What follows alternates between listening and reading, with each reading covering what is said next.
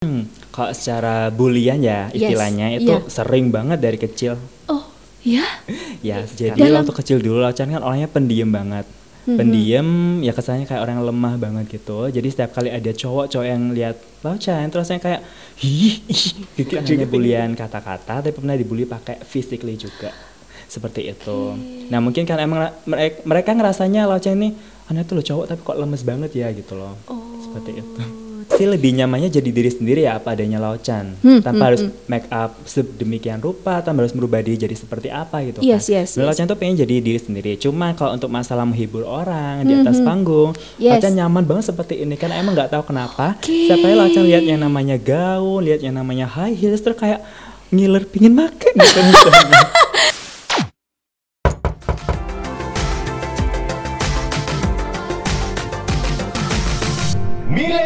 Talk.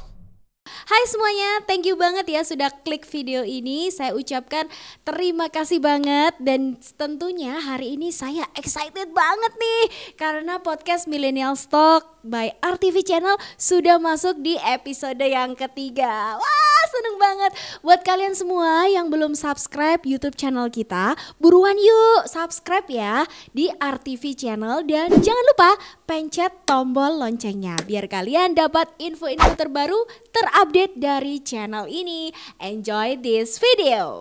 Oke guys, jadi eh, episode kali ini itu seru banget ya karena kita undang narasumber yang secara pekerjaan itu menurut saya luar biasa banget. Kenapa kok luar biasa? Karena dia bekerja di salah satu rumah sakit di Surabaya yang mana kalian tahu kan kalau kerja di rumah sakit itu nggak gampang, ya kan? Pastinya banyak sekali hal-hal yang menyangkut nyawa tentunya karena ini masa-masa pandemi kayak gitu ya. Dan selain eh, beliau ini bekerja di salah satu rumah sakit di Surabaya, ternyata beliau ini juga seorang entertainment entertainer muda di Surabaya. Kalau bilang kiblatnya sih di Surabaya udah naik down aja nih. Nanti boleh saya kasih link Instagramnya juga biar kalian kepo, biar kalian tahu juga ya. Langsung saja ini dia Laucan. Halo Misti. Hai Laucan. Ah, aku panggilnya Laucan betul ya? Oh, that's my name of course. Oke Laucan, Eh, teman-teman di sini tentunya penasaran Laucan ya. Jadi eh, kamu ini kan bekerja di salah satu rumah sakit di Surabaya. Di rumah sakit mana Laucan? Boleh disebutin? Boleh disebutin. Di Rumah Sakit Royal Surabaya. Oh di rumah sakit Royal. Oke, jadi ceritanya kamu pagi kerja di di rumah sakit Royal gitu kan. Terus malam eh, ada pekerjaan sampingan lainnya begitu ya? Bisa dikatakan seperti itu, nggak tiap hari juga. Oke oke. Jadi eh, tapi sebelum kita beranjak ke pekerjaan kamu yang lainnya yang sampingan, saya mau fokus dulu ke eh, pekerjaan kamu di rumah sakit gitu. Secara kan kamu berarti kalau saya boleh bilang kamu termasuk sosok yang berada di garda depan gitu karena kamu kan di rumah sakit gitu kan ya pastinya ada sesuatu eh, berhubungan dengan nyawa secara ini kan pandemi dan banyak sekali korban jiwa yang harus em, apa ya meninggal dunia dan sebagainya itu perasaan kamu gimana nih Laucan? Eh, sebelumnya eh, saya mau menjelaskan dulu. Yes, Kalau garda yes, terdepan yes. itu Hmm. biasanya disebutkan untuk para perawat. Oh, nah, kalau oke. saya kan kebetulan di front office, jadi Oh. kesannya kayak di garda terdepan gitu kan. Iya, jadi iya, setiap iya, kali ada iya, pasien iya. masuk, itu ngelatihnya ke kita juga. Iya, Cuma kan iya, secara iya. nggak langsung kita tuh nggak megang pasien langsung. Oh seperti oke, jadi kamu nggak megang pasien tapi memang kan kamu di front office ya pasti Yes. ketemu lah iya, ya. pasti ketemu sama pasien. Oke, jadi eh, setelah itu bagaimana nih perasaan kamu kan awal-awal waktu sebelum pandemi kan pastinya ya nggak apa-apa nggak bakal kan nyangka ada kejadian kayak begini terus tiba-tiba dem seperti ini dan kamu harus mau nggak mau kerja kan nggak atau boleh cuti gitu Oh, pasti harus kerja dong. oh pasti harus kerja ya Yes. terus gimana gimana perasaan kamu Kalau perasaan aku sih jujur, Hmm, itu awal-awal munculnya pandemi itu benar-benar deg-degan banget. Oh. Bagi waktu itu kan udah gencar-gencarnya uh, Maret itu ya Maret itu Di Februari malah. Februari oh oke Februari oke awal itu sudah mulai itu pandemi. sudah mulai oh, oke oke Aha, iya iya Jadi waktu itu ceritanya nih ya, ada satu satu pasien tuh datang. Ternyata dia tuh udah perjanjian sama dokter spesialis di sana ya kan. yes yes yes Nah, ternyata nggak ada orang yang tahu kalau misalnya dia tuh suspek COVID. Jadi pasiennya datang itu nggak pakai apa-apa, nggak pakai masker, nggak pakai apa, langsung datang ke depan gitu kan. Terus Oke. akhirnya di perawat di belakang tuh bilang, itu loh pasiennya dokter ini dia tuh covid gitu. Kita langsung deg-degan semua. Bayangkan kita tuh nggak ada persiapan. Nggak pakai hazmat nggak pakai masker nggak pakai yang namanya nurse cap atau segala macemnya. Oh gila. Itu benar-benar deg-degan. Baru kali itu ngerasain kerja di rumah sakit yang benar-benar horor banget kesannya. Terus terus terus eh, tapi kan puji Tuhan nggak nggak nggak nggak itu kan nggak puji Tuhan puji Tuhan aman. Aman ya maksudnya nggak nggak sampai terefek yang bagaimana begitu. Oke itu jadi pengalaman pertama kamu. Terus kira-kira ngefek nggak ketika dulu mungkin kamu habis pulang kerja gitu kan kamu biasanya ya udah story dulu kayak atau main HP langsung. Nah ini kamu gimana? Kamu setelah pandemi gini ada nggak yang berubah dari lifestyle kamu setelah pulang kerja mungkin? Totally pasti berubah secara Oke, drastis. oke. Yang awalnya kita kerja itu nggak pernah mikir apa-apa kan. Emang sih bi- biasanya kalau rumah sakit itu tempatnya orang-orang sakit, tapi kan sewajarnya aja. Sewajarnya. Nah, tapi karena di pandemi ini kan ada kasus baru kan yang bikin kayak semua orang tuh berasa aduh ini apa sih kok deg-degan banget gitu kan jadi nggak berani keluar nggak berani apa jadi sewaktu di kerja itu ya pasti selalu pakai yang namanya APD lengkap oh termasuk front office juga oh semuanya Oh, oke, Semuanya pakai. oke. Terus terus setelah setelah kamu kerja eh, pulang juga demikian atau kamu sih pulang kan biasanya kalau saya sih kalau pulang biasanya dulu tuh ya udah main HP dulu lah ya. Kalau ini atau kamu harus sampai cuci baju dulu atau sampai mandi dulu pokoknya atau gimana? Jadi untuk ritual pulangnya itu ya double mulai dari rumah sakit ada ritualnya sendiri, Hmm, Oh, di rumah oke. juga ada ritualnya sendiri. Oke, oke. Jadi kayak gimana kamu? Hmm, kalau waktu di rumah sakit nih ya, Heeh. kalau di rumah sakit itu kita harus eh, lepas hazmat dulu. Lepas hazmat, oke. yang namanya terus cuci tangan. Oh, oke. cuci tangan pakai hand sanitizer. Berarti hazmat tuh satu kali pakai Satu gitu. kali pakai, Terus buang. dibuang. Yes, seperti itu. Oh, semua termasuk eh, jajaran yang ada di eh, misalnya mungkin satpam atau apa enggak ya? Jadi semua orang yang eh, ada kontak langsung dengan pasien secara enggak oh, ya meskipun nggak secara langsung ya, langsung langsung tetap harus. Iya, oh, oke. Itu yang di eh, di secara langsung maksudnya di di rumah sakitnya. Setelah pulang?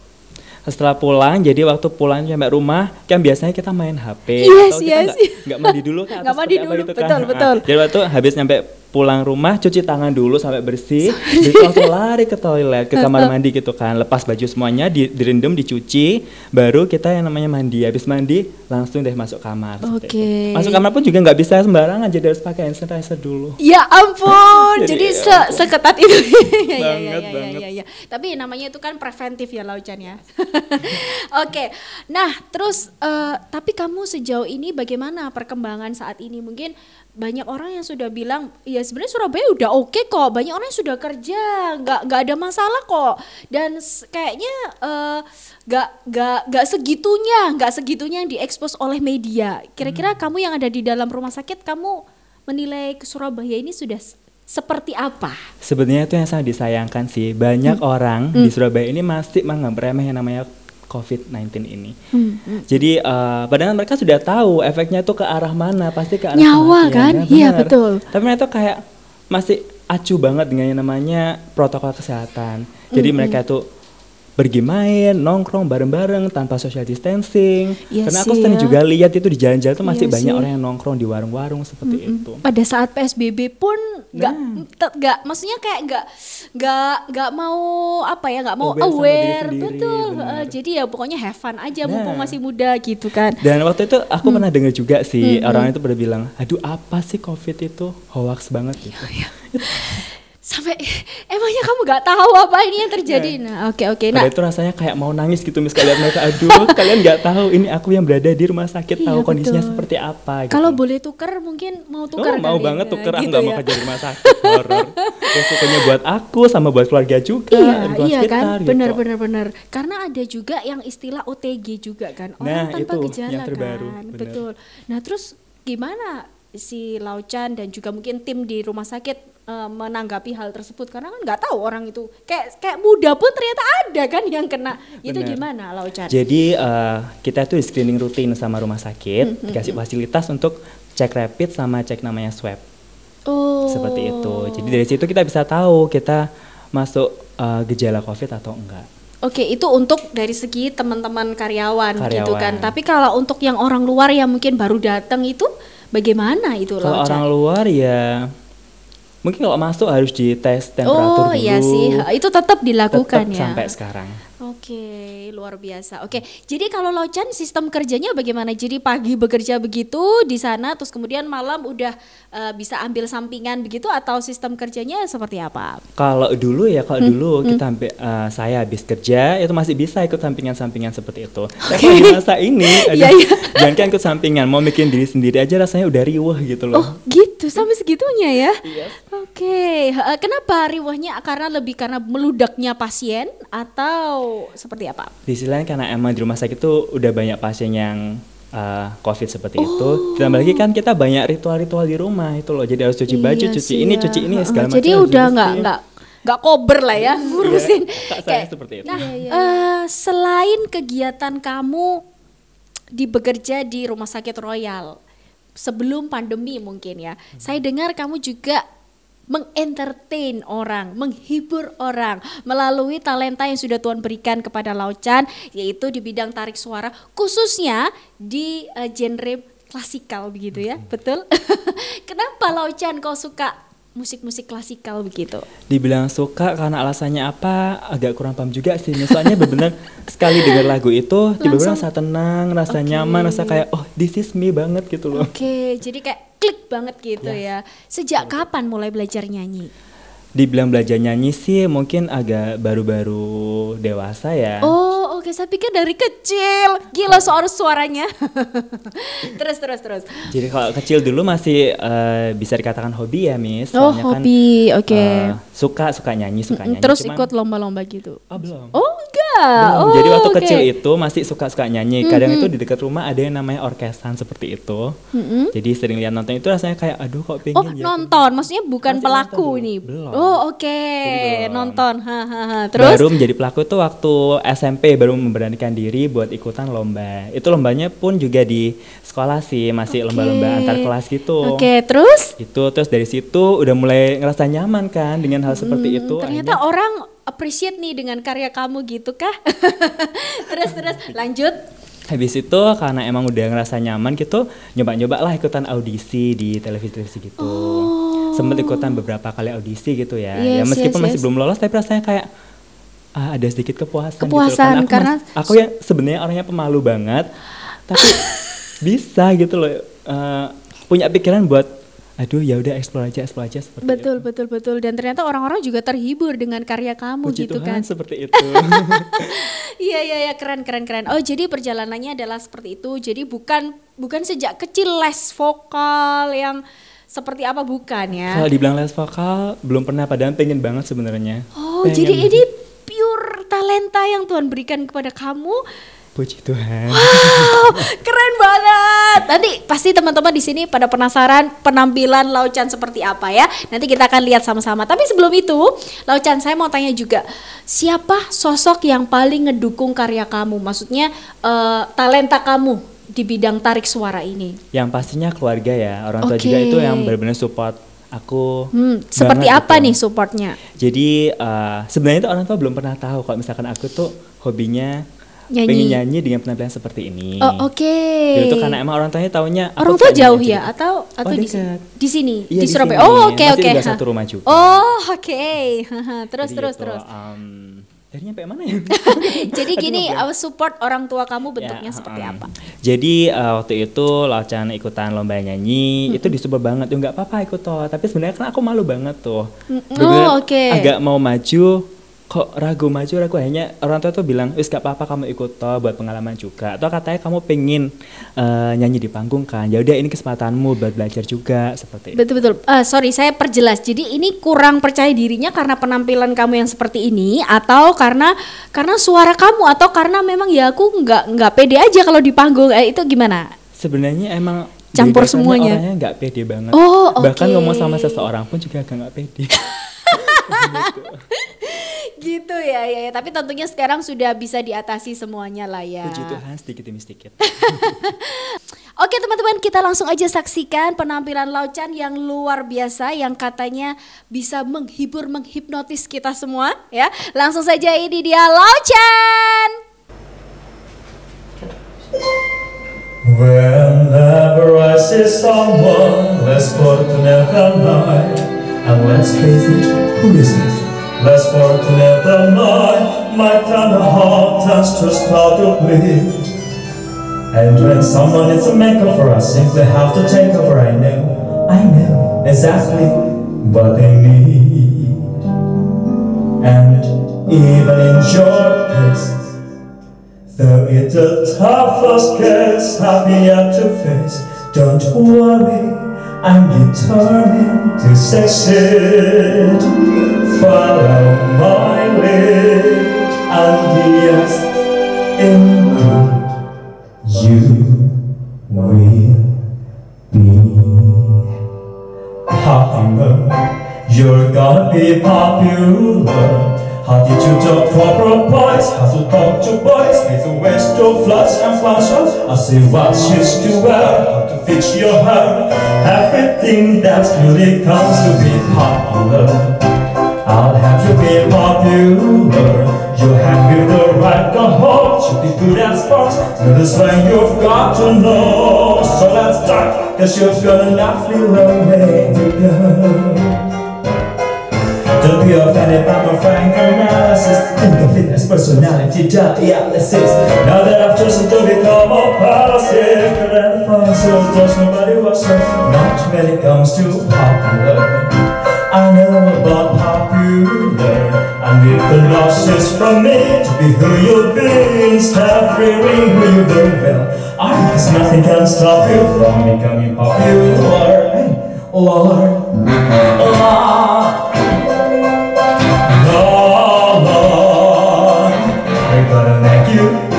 you popular.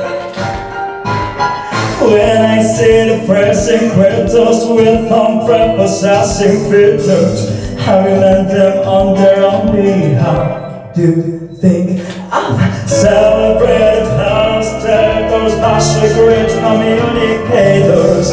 Did they have friends or no? Let's don't make me laugh.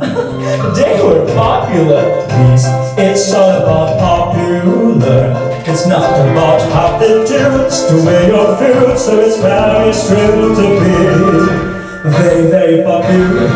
Like me. Look at me. I'm so beautiful, talented, and popular. and though you protest, you're this interest and no clandestinely.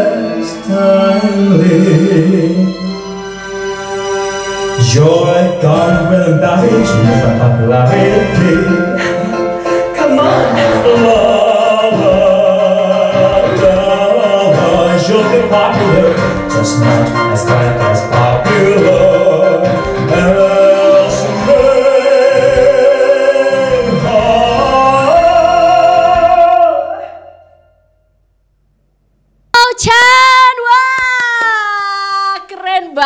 cocok banget. Nanti bisa saya sebut sebagai musisi ya nih.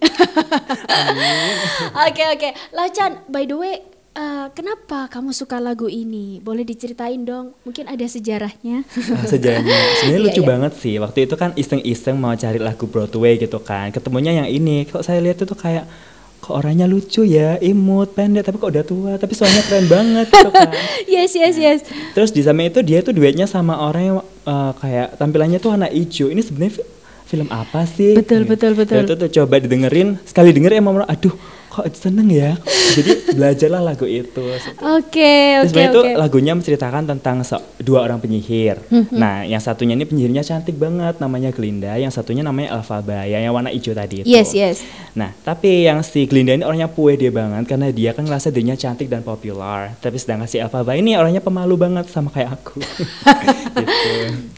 Eh, Lau Chan yang dulu, tapi terus ternyata mereka bisa mewujudkan impiannya begitu ya. Uh, Mojonika uh, masih belum sih. Dari lagunya itu si Glinda tuh masih mm, maksa-maksa si Alphabet. Itunya mau Oke. memotivasi si Alphabet Oke, itu oke, tadi. oke. Dia bisa sepopuler kayak dia gitu loh. Karena emang si Alphabet ini orangnya pemalu banget. Oh. Padahal dia tuh udah cantik semuanya udah didandani sama si Glinda itu tadi. Tapi masih ngerasa aku nggak cantik, aku malu seperti itu. Oke, tapi keren banget ya maknanya dalam banget. Oke oke. Sekarang saya mau menjurus satu pertanyaan lagi buat Laucan. Oke. Apa titik kebahagiaan dari seorang Laucan? Hmm, titik kebahagiaan dari seorang Locan di saat Locan bisa ngelihat senyum manis, senyum tulus dari seorang orang tua dan keluarga juga juga orang-orang di sekitar. Luar biasa, keren banget. Ya ya ya, tapi memang eh, kamu punya bakat yang yang luar biasa sih memang Laucan ya. Maksudnya eh, nggak nggak semua orang dikasih. Misalnya kayak saya gitu, coba boro-boro nyanyi, ngedengerin suara orang aja bisa salah nada. Nah, itu Aduh, kan. mana ada, Miss ini keren banget loh orangnya. Amin. Ya, tapi saya percaya bahwa setiap orang itu pasti dikasih kelebihan, tapi juga punya kekurangan pastinya. Nggak nggak mungkin cuman eh, semuanya kekurangan, semua nggak mungkin. Pasti ada nilai tambahnya. Ah, saya mau bertanya lebih menjurus lagi, Laucan. Ah, jadi begini, saya tahu, maksudnya gini ya, Lau, eh, Laucan ini adalah lelaki tulen kan ya, bukan operasian gitu, bukan kan ya. Nah, tapi eh, saya tahu ini sesuatu yang nggak gampang buat kamu. Maksudnya dengan branding kamu di Instagram yang seperti itu, terus kemudian di so- di, di pergaulan kamu, mungkin di lingkungan gereja atau lingkungan pekerjaan kamu, tentunya eh, penampilan kamu yang seperti ini itu tentu saja tidak mudah buat kamu. Eh, sometimes mungkin bisa menurut saya eh, sometimes bisa membuat insecure insecure yang yang yang cukup berarti buat kamu gitu. Nah, boleh nggak diceritain kira-kira bagaimana tanggapan keluarga, teman-teman, mungkin secara spesifik mungkin gereja kali ya itu yang melihat oh ternyata Laucan tuh kayak gini loh kehidupannya gitu. Boleh ceritain? Sebenarnya itu ada dua opsi sih, ada yang pro dan kontra. Tapi puji Tuhan sekali tanpa apa ya, tanpa diekspektasi. Rasanya kayak mereka yang lihat lihat aku perform seperti itu kayak langsung kaget, kagetnya tuh kayak ngerasa, wow ternyata Loca seperti itu ya, wow gitu loh. Jadi untuk uh, komen-komen negatif ya nggak sebanyak komen yang positif. Oke, jadi tetap tapi memang tetap ada ya, tapi Pasti ada. boleh nggak diceritain eh, misalnya eh, komen-komen yang yang negatif ini seperti apa? Maksudnya apakah itu di sosial media atau secara langsung verbal itu juga pernah Laucan alami atau bagaimana? Hmm, kalau secara bulian ya Yes, istilahnya itu iya. sering banget dari kecil. Oh, ya. Ya, jadi Dalam- waktu kecil dulu Laucan kan orangnya pendiam banget. Pendiam, ya kesannya kayak orang lemah banget gitu. Jadi setiap kali ada cowok-cowok yang lihat Laucan, terus saya kayak ih, ih gitu. Hanya bulian kata-kata, tapi pernah dibully pakai physically juga. Seperti itu. Nah, mungkin kan emang mereka, mereka ngerasanya Laucan ini aneh tuh loh cowok tapi kok lemes banget ya gitu loh. Seperti itu. Terus eh, ya seiring berjalannya waktu, terus kemudian kamu membuat karya ini dan ternyata orang bisa melihat sisi lain dari seorang Laucan. Puji Tuhan. Luar biasa. Oke, jadi ternyata juga pengalaman tersebut membawa Lau menjadi Laucan yang sekarang begitu ya, menjadi pembelajaran baru dan menjadi seorang Laucan yang sekarang. Oke. Nah, buat Laucan sendiri eh, karakter yang kamu ingini itu yang seperti apa? Misalnya, oh aku ini aku lebih senang karakter aku yang seperti ini atau eh, eh, sudah nyamankah Laucan dengan dengan seperti ini? Maksudnya penampilan maaf ya saya saya saya belak-belakan jadi That's Laucan okay. memang laki-laki tapi berpenampilan perempuan. Apakah Laucan merasa ini oke nyaman dan juga kenapa kok tidak Laucan memang laki-laki? Ya udah nyanyi aja dengan eh, gaya laki-laki gitu loh. Heeh. Coba mungkin Hmm. Kalau Laucan dijelaskan sendiri sih lebih nyamannya jadi diri sendiri ya apa adanya Laucan. Hmm, tanpa harus make up sedemikian rupa, tanpa harus merubah diri jadi seperti apa gitu Yes, kan. yes, yes. Laucan tuh pengen jadi diri sendiri. Cuma kalau untuk masalah menghibur orang di atas panggung, Hmm, Yes. Laucan nyaman banget seperti ini karena emang nggak tahu kenapa. Oke. Setiap kali Laucan lihat yang namanya gaun, lihat yang namanya high heels terus kayak ngiler pingin makan gitu dan juga kamu juga eh, tapi muka kamu cantik juga. Iya iya iya. Oke jadi sebenarnya kamu nyam sebenarnya mau jadi diri sendiri cuman namun kamu dengan penampilan seperti ini kamu nyaman gitu. Dan ternyata dengan penampilan seperti ini itu justru malah jadi nilai plus untuk menghibur orang lain begitu. Oke keren keren keren. Oke sosok terdekat dari seorang Laucan selain keluarga yang benar-benar ngesupport Laucan dan apa supportnya Kalau sosok yang terdekat masih dari sister. My sister. Oke. She always supports me inside and out. wow Jadi benar-benar apa yang aku lakukan, apa yang aku idekan, mau aku ke depannya seperti apa, dia tuh benar-benar support banget bilangnya "Eh, nggak apa-apa asal itu bisa buat kebahagiaanmu bisa buat eh, kamu maju yang penting nggak nyakitin orang Betul, betul. masalah." Betul, betul. Eh, usia berapa sisternya? selisih dua tahun sama aku Oke, jadi kayak bisa kayak teman gitu That's kan? true, sahabat banget rasanya Oke, ah, kalau masalah makeup, kemudian dress dan lain-lain, ini siapa yang atur Laucan? Apakah saudaranya Laucan atau ya semuanya Laucan lakuin sendiri? Eh, sebenarnya sih kalau untuk masalah make up dan style yang seperti ini tuh dari Lacang sendiri Oke, jadi kamu yang mengimaj- mengimajinasikan ya. Jadi untuk lagu ini aku cocoknya pakai baju yang begini-begini. Itu kamu semua. Seperti itu Wow, keren, keren, keren. Oke, oke. Nah, apa pembelajaran yang paling berharga dari semua yang sudah Laucan alami dalam hidup ini? Pembelajaran yang paling berharga ya di saat laucan terpuruk, di saat laucan jatuh, pasti ada aja pertolongan dari Tuhan. Jadi sebenarnya laucan ini orangnya pesimis banget, Miss. Pesimis juga kayak ngerasa, aduh, aku ini useless banget gitu. Tapi setiap kali aku ngerasa seperti itu, ngerasa down, ngerasa jatuh, ada aja pertolongan dari Tuhan yang bikin laucan bangkit lagi. Oke, Seperti itu. oke. Jadi di saat laucan ngerasa terpuruk, ngerasa, ngerasa depresi, Boleh nggak ceritain sharing mungkin satu Hmm. dua kejadian yang yang ketika kamu benar-benar aku ada di titik terbawah ini aku sampai gak tahu harus ngapain tapi kayak Tuhan tuh tolong kamu Hmm. itu Jadi seperti ini waktu itu kan Laucan ngerasa benar-benar gak berguna, gak berguna banget. Istilahnya Karena? kayak hmm, Laucan tuh nggak bisa bantu keluarga, masih belum bisa bikin keluarga senang. Oke. Benar-benar kayak ngerasanya udah udah ngerasa seperti itu. Di sisi lain banyak orang nggak suka sama Laucan juga, banyak Oh orang ya? yang eh, menganggap remeh Laucan. Kayak misalkan setiap kali lihat Laucan tuh kayak ih itu siapa sih gitu loh seperti itu. Jadi hampir di mana pun tempatnya pasti ada yang seperti itu. Oke. Itu kayak Laucan tuh ngerasanya kayak ya Tuhan apa aku ini pantas hidup gitu ya. Tapi di saat seperti itu nggak tahu kenapa Tuhan tuh kasih support ke Laucan. Hanya Laucan bisa jadi seperti ini. Jadi ini yang bisa nguatin Laucan sampai saat ini. Oke, keren keren keren. Eh, kembali lagi ke topik yang tadi Locan. Eh, apakah ini juga penampilan yang seperti ini itu ngaruh ke kerjaan kamu? Mungkin, mungkin ini. Oh, ternyata eh itu sorry ya misalnya. Oh, itu ternyata admin di di bagian ini ternyata banci. Nah, misal begitu. Pernah nggak kamu ngalamin kayak Tentu gitu? saja ada. Oh ya. banyak sekali seperti itu. Tapi Oke. banyak yang pro juga sih. Hmm. Jadi ada ada banyak orang yang support, ada beberapa yang kayak kaget, aduh, ternyata anak ini banci ya ternyata gitu kayak mereka yang awalnya respect sama aku, Oke. yang awalnya bisa mau ngajak omong aku, jadi kayak sekarang itu ngerasa kayak orang nggak kenal gitu.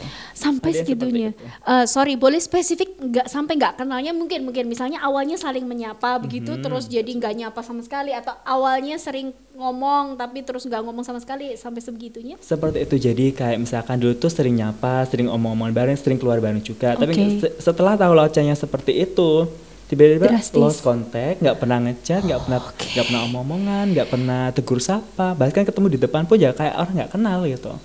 Respon kamu gimana? Respon kamu seperti apa loh? Jujur kalau di awal-awal dulu digituin orang itu rasanya kayak bener-bener minder, bener-bener pesimis banget, bener-bener rasanya kayak aduh aku ini nggak berguna gitu. Tapi kalau sekarang makin lama makin lama ya udah terbiasa sih. Jadi Oke. anggap aja oh nggak apa-apa lah orang juga mereka punya haknya sendiri Betul. menjawab seperti apa. Setuju, setuju. Oke, oke. Jadi per- juga sempat ada efek yang tapi juga ada yang pro sama kamu. Wow, ternyata suaramu keren banget. Aduh, ya ya ya. Oke, jadi itu memang apa ya ya sebuah apa ya pembelajaran lah ya dalam hidup. Oke. Nah, apa yang membuat seorang laucan tangguh menghadapi kehidupan yang sebenarnya nggak gampang? Ya membuat Locan tangguh karena ada support dari keluarga. Oke. Jujur ya Locan dulu tuh tipikal orang yang cuek banget sama seseorang, bahkan sama keluarga pun kayak berasa nggak peduli. Padahal sebenarnya dari dalam itu peduli, cuman nggak tahu harus seperti apa ngungkapin pedulinya itu tadi. Cuman karena semakin ke sini semakin sini, Locan tuh ngerasa kayak makin sayang banget sama keluarga, apalagi di support sama keluarga. Padahal keluarga tahu keburukanku seperti apa, kelemahanku seperti apa, mereka tetap support. Jadi itu yang bisa bikin motivasi aku sampai saat ini. Oke, keluarga ya. Terus bagaimana tanggapan mama mungkin atau papanya Laucan melihat juga penampilan Laucan yang di panggung seperti itu gitu. Apakah mereka oke, fine atau mereka janganlah pa- pa- pa- jadi dirimu sendiri aja atau yang bagaimana? Of course, the first pasti rasanya kayak aneh gitu kan, Oke. karena emang anakku kok nggak pernah seperti bapak seperti itu gitu kan Yes, yes, jadi yes. itu jadi awalnya agak ada sedikit penolakan dari terutama dari bapak gitu kan Oke. tapi lama-lama karena emang bapak ngerti tujuanku di sini hanya untuk menghibur orang gitu loh bukan untuk unsur yang negatif Yes, kan yes, yes, jadi yes, yes. lama-lama ya ibu support banget, bapak support banget, dan hanya semua keluarga support. Jadi makanya Loca bisa sampai di sini ini sekarang karena Ya, support dari benar-benar. mereka juga. Jadi mereka oke, oke. That's Eh, saya ke ke apa ya mengarah kepada lingkungan dari Laucan terutama di gereja. Ah, Secara kan gereja itu biasanya eh, kenceng banget kan ya eh, hitam atau putih. Gak That's mungkin gak boleh abu-abu nih. Gimana tanggapan? Saya tahu Laucan juga pelayanan di gereja. Apa tanggapan mereka teman-teman sepelayanan? jujur ini yang paling amazing banget. Karena emang kan kesannya kalau biasanya orang yang religius itu straight banget Straight, kan lihat betul. seperti itu Yes, rasanya yes, kayak, yes. itu nggak benar. Tapi ternyata setelah mereka tahu itu gak benar support banget, jadi makin dekat sama Oke. Locan juga. Gitu. Oh ya. Jadi teman-teman sepelayanan Laucan dan teman-teman gereja itu malah support. malah support banget dan malah semakin deket sama Locan juga gitu loh. Karena emang mereka rasanya Locan itu orangnya benar terbuka ya ternyata seperti itu. Ada sempat yang bilang kayak wow, gitu. wow, keren, keren, keren. Iya, iya, iya. Oke, keren banget. Oke, nah ini yang paling terakhir Laucan. Banyak saya yakin banyak di luar sana yang mempunyai pergumulan yang sama kayak Laucan, ya kan? Eh, masalah ketidakpercayaan diri, minder dan lain-lain juga pasti dialami semua, eh, bukan semua sih, banyak orang tentunya, ya kan? boleh nggak Laucan kasih sepatah dua patah kata atau pesan nih buat teman-teman yang sebenarnya aku punya mimpi nih mau jadi penyanyi aku mau seperti si A si B si C. Tapi nggak mungkin. Kapasitasku nggak sampai kayak gitu. Nah boleh Laucan silakan Kalau buat teman-teman semua di rumah yang benar-benar ngerasa krisis PD macam Locan ya, yang pertama intinya harus tetap kita harus belajar yang namanya berpikir dan bertindak positif. yes Karena emang setiap kali kita melakukan hal yang positif, pasti hidup itu akan terasa lebih ringan juga. Nah, terutama kalau misalkan orang yang ngerasa kayak aku loh suka seperti itu, aku pengen jadi seperti itu, tapi kok aku masih nggak pede ya, aku tuh siapa gitu. Mm. Percaya sama diri sendiri. Asalkan Betul. kamu melakukan sesuatu hal yang terbaik buat dirimu, buat lingkungan juga, tanpa menyakiti orang lain, yes tetap lakukan. Karena emang itu bi- siapa tahu bisa menjadi berkah buat semua orang yang di sekitar kamu. Betul sekali. Jadi memang kita harus bersinar ya. Jangan jangan malah ditutupin gitu loh Chan ya. Oh, bener. Oke teman-teman, thank you banget sudah saksikan podcast Millennial Stock by RTV Channel di episode yang kali ini dan juga thank you banget Laucan sudah datang di podcast Millennial Stock. Terima kasih sudah menginspirasi kita semua melalui cerita-ceritanya ya dan juga suaranya yang luar biasa tentunya.